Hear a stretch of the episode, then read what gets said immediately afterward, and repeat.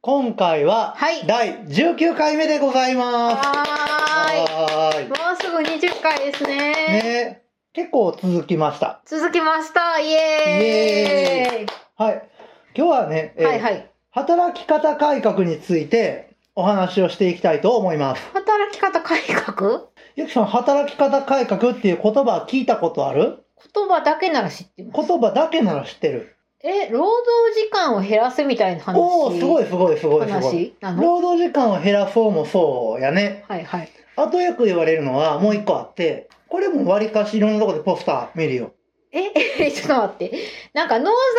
業デーを作ろうとかこ、れも長時間労働の是正の一環やと思金曜日は早く帰ろうう。とそか。れも一緒やな。長時間労働の是それ正。からなんかその、出勤時間を遅くしてちょっと、それも長時間労働の是正やな。他にあるんかい。だから他のもう一個のテーマ。これがね、何ちょっと難しく言うと、うん雇用形態に関わらない公正な待遇の確保あ。あ、はいはい。あの、なんかどんな労、例えばその、パートさんそとうそうそかう。契約社員さんも、ど同一賃金同一労働やっそう、け同一労働、同一賃金。はい、正解。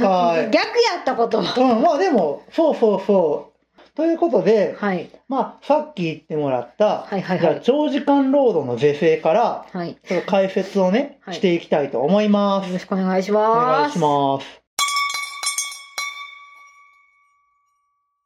メタ認知の地方は、うろ覚えの知識を正しい知識で上書き保存していくラジオです。伝統的な価値観を愛するユキと、知識のつまみ食いが大好き、総一郎でお送りしています。メタ認知の地方。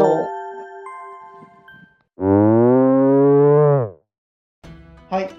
で、長時間労働の是正には、はいさっきいろいろ言ってもらったけど、はい具体的に言うと8つの改正がありました。 8つ。やえ、法的な改正全部法的な改正。できたのそれ。できたのもあるし、はいはい。あの追加されたものもあるから、追加もあるんや。うんなるほど。まず1個目は、フレックスタイム制に改正がありました。フレックスタイム制そうまあこれちょっと8個具体例を全部具体例じゃないかあの改善されたものを述べていくからその後一個一個噛み砕いてお話をしていくおね。願いします。はい、2時間外労働の上限見直し3割増し賃金の猶予措置の廃止4年次有給休暇の時期指定義務5高度プロフェッショナル制度の創設6労働基準法の罰則の追加7勤務間インターバルの普及何それ8産業医の機能強化です。産業医はなんとなくストレス社会かわかんないけんど、うん、他はちょっと謎が多いやんけど、うん、じゃあまあ1個目のねフレックスタイム制の生産期間を3ヶ月に変更っていうのがうんは新しく決まったんだけど、それを説明していくねい、でフレックスタイム制っていうのがそもそもどういう制度かは知ってるえなんか時間がその何時間っていうのがその出勤時間が遅くてもいい感じっていうのは聞いたことあんねんけど、うんうんうんあのそのね程度しか知らんまあそのフレックスタイム制では忙しい時期とそうでない時期の出社退社の時刻や、うんこう労働時間を労働者に決定させることでより働きやすくするための制度なんです。はいそうですねはい、で改正する前は、うんその、ね、生産期間っていうのがあって、うんうんうんそれが1ヶ月やったのがこの令和元年から3ヶ月に変更となったので生産期間って何例えばあの残業時間のこの1ヶ月でじゃあ残業こんだけ働きましたよみたいなはい1はいはいヶはい月ごとに生産しやないかんかったの。ああー時間の生産ってことねそうそうそうあなんか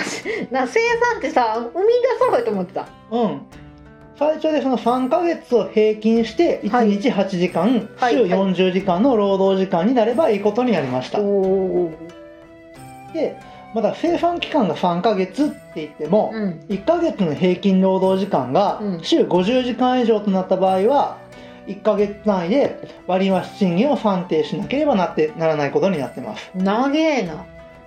平均労働時間やからね週所定労働時間がうん40時間でしょだからあー1週間ではいはいはい10時間残業する月ああがああはいは1いヶはい月になったらちょっともうそこで残業代は計算しようねっていう決まりになってまうすー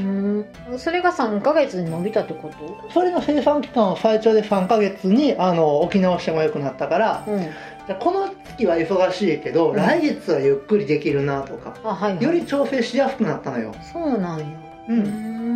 ん2個目はい時間外労働の上限規制の見直し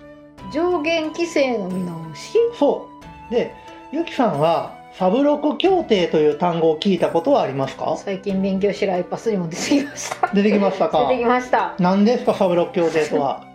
何やったかななんかね3時間以上6時間ぐらいやったからなんか 違う違う違う 違うなじゃあ覚えはい。これサブロック協定っていうのは 労働基準法36条やからサブロック協定てませんなあ の。そうなの3時間6時間とかじゃないの。ごめん聞いただけやったうんでサブロック協定っていうのはね時間外休日労働に関する協定のことでうん改正前にも労働時間の上限はありましたがうんうん臨時的な特別な事情がある場合ははい上限を超えて時間外労働をさせることが、まあ、できているのね。あそうね例えばなんか生産追いついてなかったら早くしてみたいな感じでなんかそうそうそう長く労働しなあかんわよねただその過労死で注目を浴びたあの電通事件ってあったでしょあーなんとか祭りさんの事件やそうそうそうでまあさすがに働かせすぎちゃうっていうのが社会的な問題になったのでやっともうこう人を死んでから法律変わんのかいなっていうツッコミまあだでけども実際そうよねねサブロック協定をね締結した場合は、うん原則として時間外労働はうん月で45時間だいたい1日1.5時間ぐらいそんな20日出勤やとしたらまあ大体2時間ちょっとじゃないかなああなるほどで360時間っていうのが基本となっていてうんでシフト制とかで変形労働制を取っている会社ははいはい月で42時間、ね、320時間っていうふうに決まってるのね一応その法律的以前それは以後あこれはずっと一緒あ一緒それは変わらず、そうただその臨時の場合めちゃめちゃこの時期は大変みたいな時うはんうんうん月で100時間年720時間っていう基準があってプラス基準なのそうそうそうめちゃめちゃ忙しい時でも月に100時間年うん720時間はもう超えちゃいけないよっていうルールにうんうんなったのね。なあ変わったのよそうそうそうただその時間外労働が継続する場合は2ヶ月から6ヶ月で平均して80時間を超えてはいけないよっていう決まりも増えましたあそうなんやうんーんすっごいもう業種的にこの季節は忙しいってなってもうんその2ヶ月以上うん連続して80時間を超えちゃいけないしみたいななんかアパレル系とかそのなんていう売り物系が激しくないなんかその例えばバレンタインの時期とあかークまあリスマスまあまあまのあ時期とか絶対その12月11月忙しい繁忙期はどの会社にもあるだろうからねあそのなんか決まった繁忙期の時期だけはいいけど他はあかんっていう決まりかな時間で決められているから、うんうんうんまあ、そこを超えて働くことはできないよいけないよっていうふうにうんまあ人増やすとかよね結局そうなるとまあそうだなまあょ調整するとかそういうことかな、うんうんうんはい3個目はい中小企業のはい時間外労働がはいはい月60時間を超えた場合の割増賃金が50%で義務化されました、え賃金増やせってこと賃金を増やせっていうか残業代の規定が50%まで増やせんのうんとね改正するまでは大企業のみが適用となっていた、はいはい月残業60時間を超えた時にはいは割い増賃金は50%にしましょうねっていうあはい決まりがあったのね、決まりがあったんや そうで中小企業はうんうん25%うんのうん残業代を払えばよかったんやけあど50 20プラス25になってるそうそうそう月60時間を超えた残業をした場合は50%も中小企業だろうと大企業だろうと払ってくださいねっていうことが決まりましたちょっときついねそれはでもまあだからそれだけやっぱり時間外労働が常態化してたりとかさああまあそのなんやろその中小企業は特に売れへんから頑張ってるって感じもあるよね、うんイイまあメージやけどそもそも働く効率が悪いっていうのは日本よく言われてるからねうん効率悪いしなんやろあ働かせすぎとも言われてる気がするうんでまあその過労死ラインっていうのがあってさ、うんうんでそのさっき言った月100時間ねうん720時間の時間外労働っていうのは結構過労死ラインにおおむね沿ってるのね結構それで死ぬ人多いっていうか、うん、だからもうそれを超えないようにおああ金払わないかんくなるよっていうのを会社にブレーキをかけることによってうん時間外労働を防止しようっていう措置やね、で4個目年次有給休暇の時期指定義務時期指定義務義務化だったんそう義務化じゃなかったん義務化じゃなかったのねで日本人の有給消化率っていうのは、うんまあ、国際的に見て低いことからうんこう10日を超える有給がある労働者にうん5日を超える部分をもう会社が時期を定めて与えなきゃいけないよっていうふうに決まりましたなんだかからもそうういえば5日は絶対有給消化させてねってことやね友達が80日有給あるって言ってた そんなことはならんよ違うなんかしょ繰り越せるのに限度があるからねそうなんかなんやろなあれは一体だからそれは知らんねやろ繰り越せる限度あれなんやろ2年経ったら消えるの、そうかそうか、うんじゃあなんか変なんやなきっとまあ、ところでゆきさんは日本人の有給消化率っていうのは国際的な順にないぐらいだと思うでしょうかだから何カ国あんのかわからちなないみに調査を行ったのは先進国のうち19の国19位中う19位ーん惜しい本当に日本は16位、であの世界的な旅行ブランドのエクスペリアっていう会社がへこのー有給なんぼ紹介してるかっていう調査を取ったんだけど、うんうんちなみに1位はタイで2位は台湾で3位はドイツだそうです。いきなりさアジア来てさいきドイツ飛んだなうん、でちなみにタイの有給消化率115%ぐらいらしいよすごいね安いすぎ有やろ給よりもちょっと1日多く休んだんだよやべ えなえでもえなんか成長国よねタイとかそのそうや辺なの中国とかあものともと辺緩いんやろうねどうしたのかな秋5つ目うん高度プロフェッショナル制度の創設なかなか聞き慣れない言葉だと思うんですけど、この制度では高度な専門的な知識が必要でうんで業務に従事した時間とうん成果の関連性が高くないと認められた働き方をしている人が対象になってますいやプロフェッショナルっていうのなんか聞いたことあるなんかプロフェッサーとかいうからきょ教授とかすごい専門的な人って意味でしょまあそうやねで具体的にはコンサルタントとかはいはいはい金融商品の開発、はいはいでさっき言った研究業務とかうんめちゃめちゃ働いたから、うんこれはいいものができるぞっていうのがうんうん言い切れないような仕事の人たち、その高度プロフェッショナル制度で働く人は労働時間休憩休日、うんうんでうんうん深夜労働に関する割増賃金の適用がないのねなんかさ介護士とかなさそう介護士だなんで普通に労働者やんか全然高度なプロフェッショナルでも何でもないし一応資格があるけどさそん安なレいベルの話じゃないだってもっと金融商品の開発だよ NISA とか色々してやであそういうこと、うん、まあ、かなり高度なことをやっているからねはいはいはいでその会社の中の研究者やとしてもちょっとお前これ頑張って研究したらノーベル賞取れるからやってよとかあんまり具体的な指示ができないでしょ難しいな、分からんからね会社もうんうんだからその労働時間とか休憩休日深夜労働に関する規定がはまあ適用されないのねうん、そうなんやうんその代わり1075万円以上の年収の保障とかあ労働時間の代わりに健康管理時間っていう名称あ、で、うんう事ん、業主にその人たちの労働時間を管理するように義務付けられていますなんかそれってささっきの産業医が増えたみたいな話に似てへんあそれもつながってくるリリンクっていうのかな、うんうんうんで、まあ、6個目がね時間外労働が上限を超えた際の罰則規定の追加増えたの規則そそうういう罰則ので今回のね法改正の目的っていうのは長はい時はい間労働の是正やんね、うんうんうんうんでだからこそ上限を超えて働かせてしまった企業には、うん6ヶ月以上の懲役もしくは30万円以下の罰金っていう規定が定められますえーっと懲役に復帰するのは誰社長やろあそうなのか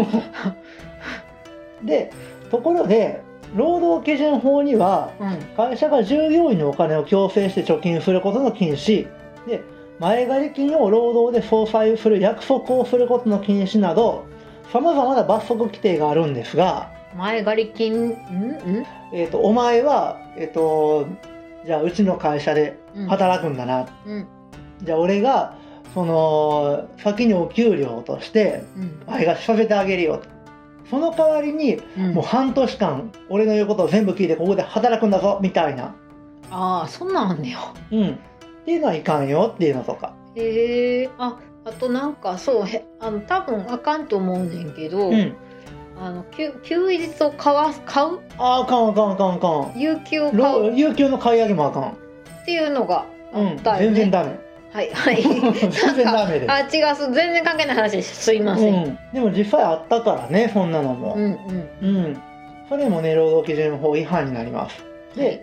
労基法でじゃあ一番重い罪が定められているのはどんなものだと思うでしょうか重い罪一番えさっきのやつからいややつじゃないあのどんなものがあると思うえー、えーや休ませへんことかしら他に分からへんああ休ませやんことねだからその例えばあの産休減らすぞとかそんなん産休減らすのも大概やけど産休取ら 取るなよとかああうんうんうんあだからそのだからさもう早く出てこいとかさうんうんうん産休やけど、ちなみにねあの正解は、うんこう労働基準法では脅したり脅迫したりすることで強制的に働かせることを禁止していていやもうそれさっきのあれと一緒やんそうそうそう、まあ、その罰則ははいはい1年以下の懲役、はいまたは20万円以上300万円以下の罰金が定められてます高いなぁそうまあ無理やり怖い目に合わせて働かせてはいけないよねっていうことです7個目勤務間インターバルの努力義務化、インターバルって何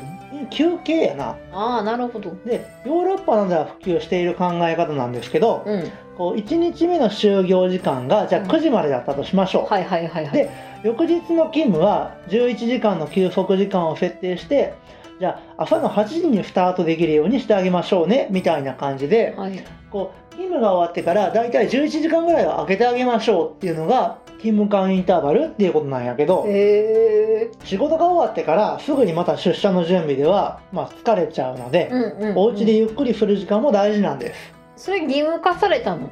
義務化ではないな努力義務化やからまだ努力なんや、うんまあ頑張ってやってみようねみたいな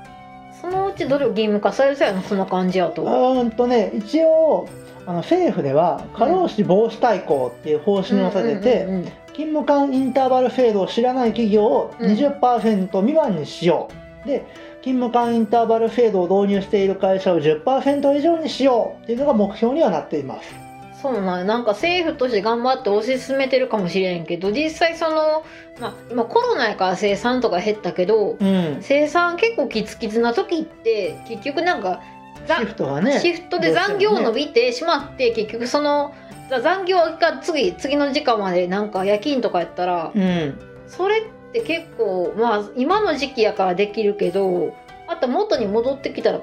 結構まあでもねそこも調整して、うんうんまあ、なるべくねその健康的に働けるような会社にしていこうねっていう、まあ長く生きの続く労働力をとかそういう感もちろんもじちろん感じよね多分、はいで最後が産業医産業保険機能の強化産業保険機能って何そもそも産業医さんを会社に入れてどういうことをしてもらうんでしょう、みたいなことをうん具体的に決めていくことやな、産業医さんでも掛け持ちよね多分場所によってはもううん1000人絶対しなきゃいけないよっていうのもあるから、あそうなんうん、一応ね50人以上の労働者を雇用する企業は1名以上の産業医を、まあ、選んでねうん来てもらうようにで、まあ、もちろんそれは掛け持ちになってくる場合がほとんどやとは思うんやけどこれは労働安全衛生法で義務付けられてますすいません市役所でね勤めたことあるけど明らかに医者じゃない人いたよ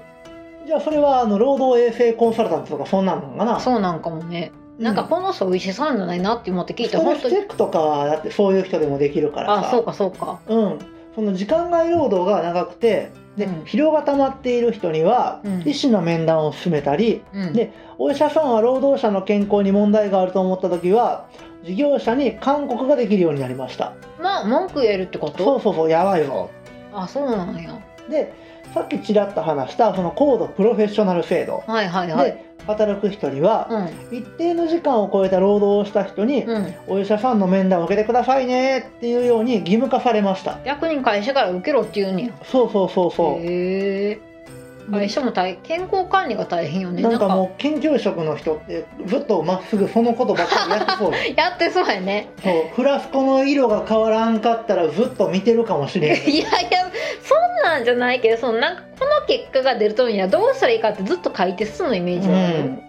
で最終的にさそのフラスコから黒い煙がむわって出てうんなんかもじゃもじゃの頭にないるかやもそしそんれなないさ漫画みたいなことはないけどさ、うん、だからそうならないためにもお医者さんがね面談をするようにっていうふうに義務化されましたあそれいかへんだなんか罰則あんのえーっとね産業医の面談に罰則あっ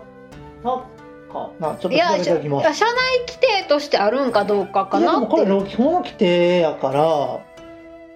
いやごめんこれ多分試験にも出たと思うんやけど今ふと聞かれて答えられんかったごめんごめんいやでも一応そのね労基本の規定で守らなきゃ会社として守らせなあかうんんか ら、でもこ一れは応義務化やから相当強社いから社内規定で一応罰則を設けてるんちゃうかなちょっと思った以上です、うんはいあると思うよ、はいはいはいはい。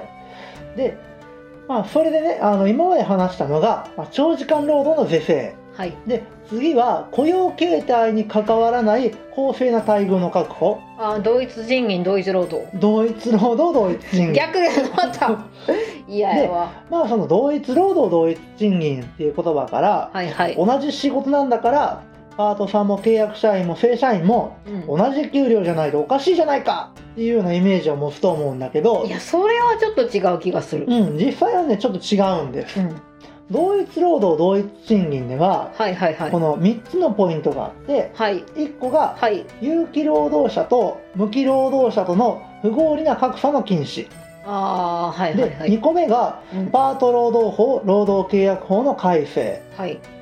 3個目が労働者派遣法の改正っていうのがあはりいました、はいで政府が課題としているのは非正規職員の増加に伴ううん正規社員との賃金格差で結構多いよね大きいよね、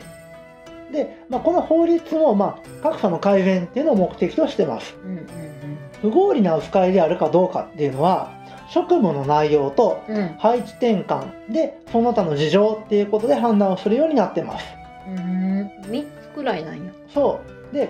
例を挙げるとうん、じゃあ正社員には住宅手当とか家族手当が出ているけれども契約社員には出ていないっ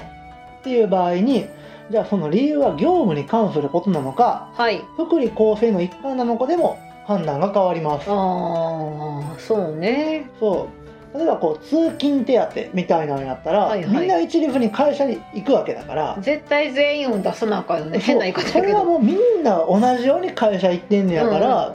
もうこれは同一条件で同一な賃金じゃないとおかしいでしょみたいな、うんうんあと学校の先生とかもそうやけど授業の時間帯が一緒とか、うん50分拘束で内容を一緒のことを受けさせなあかんから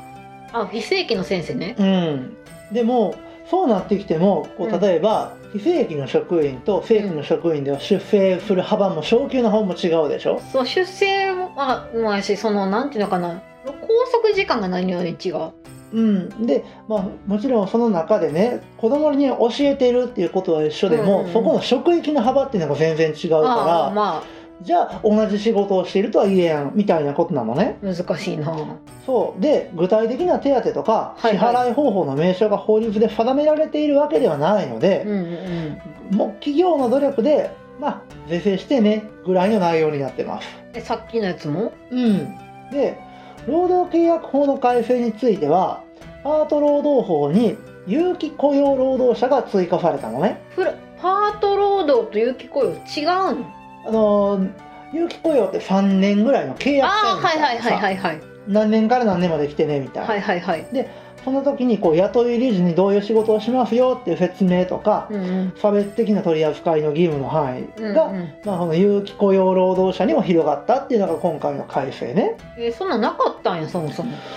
まあ、別個になってるのが統合されたっていう考え方が正しいかもしれあなあそうなんねい。で派遣法については、うん派遣先に雇用される労働者との待遇の間でうんこう職務内容とかうん配置といった事情を考慮して、うんまあ不合理な違いを設けてはいけませんよっていう規定は定められましたうー、んなんか難しいうん、でももちろん派遣会社か、ね、会社として運用しなきゃいけないわけで雇用管理もしないかんわけやから、うんうんじゃあどこまでっていうのもまあ各々企業で頑張って考えてみて よぐらいのなぎやりな結構ね感じに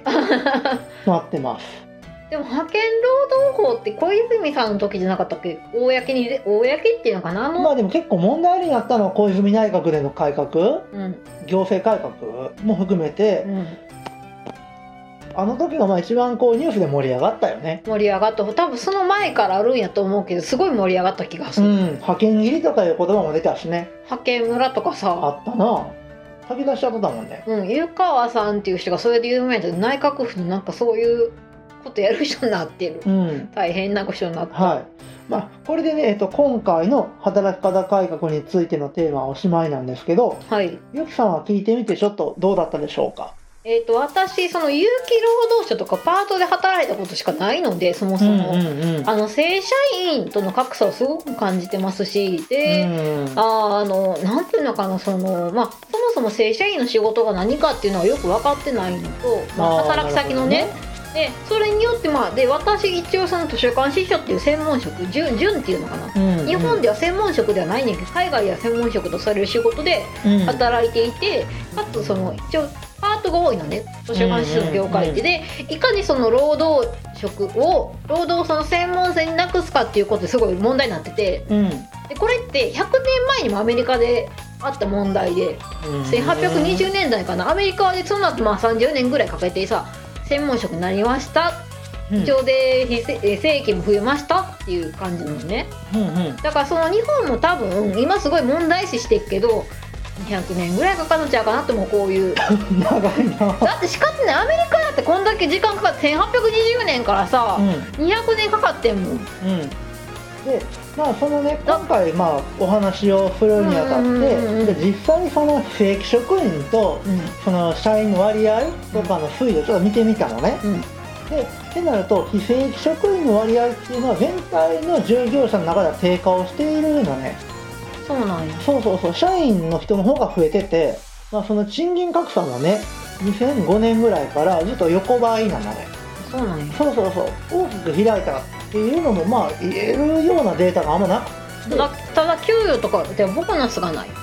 うんだからそれも格差が開いてるわけじゃなくてずっと据え置きなんよだから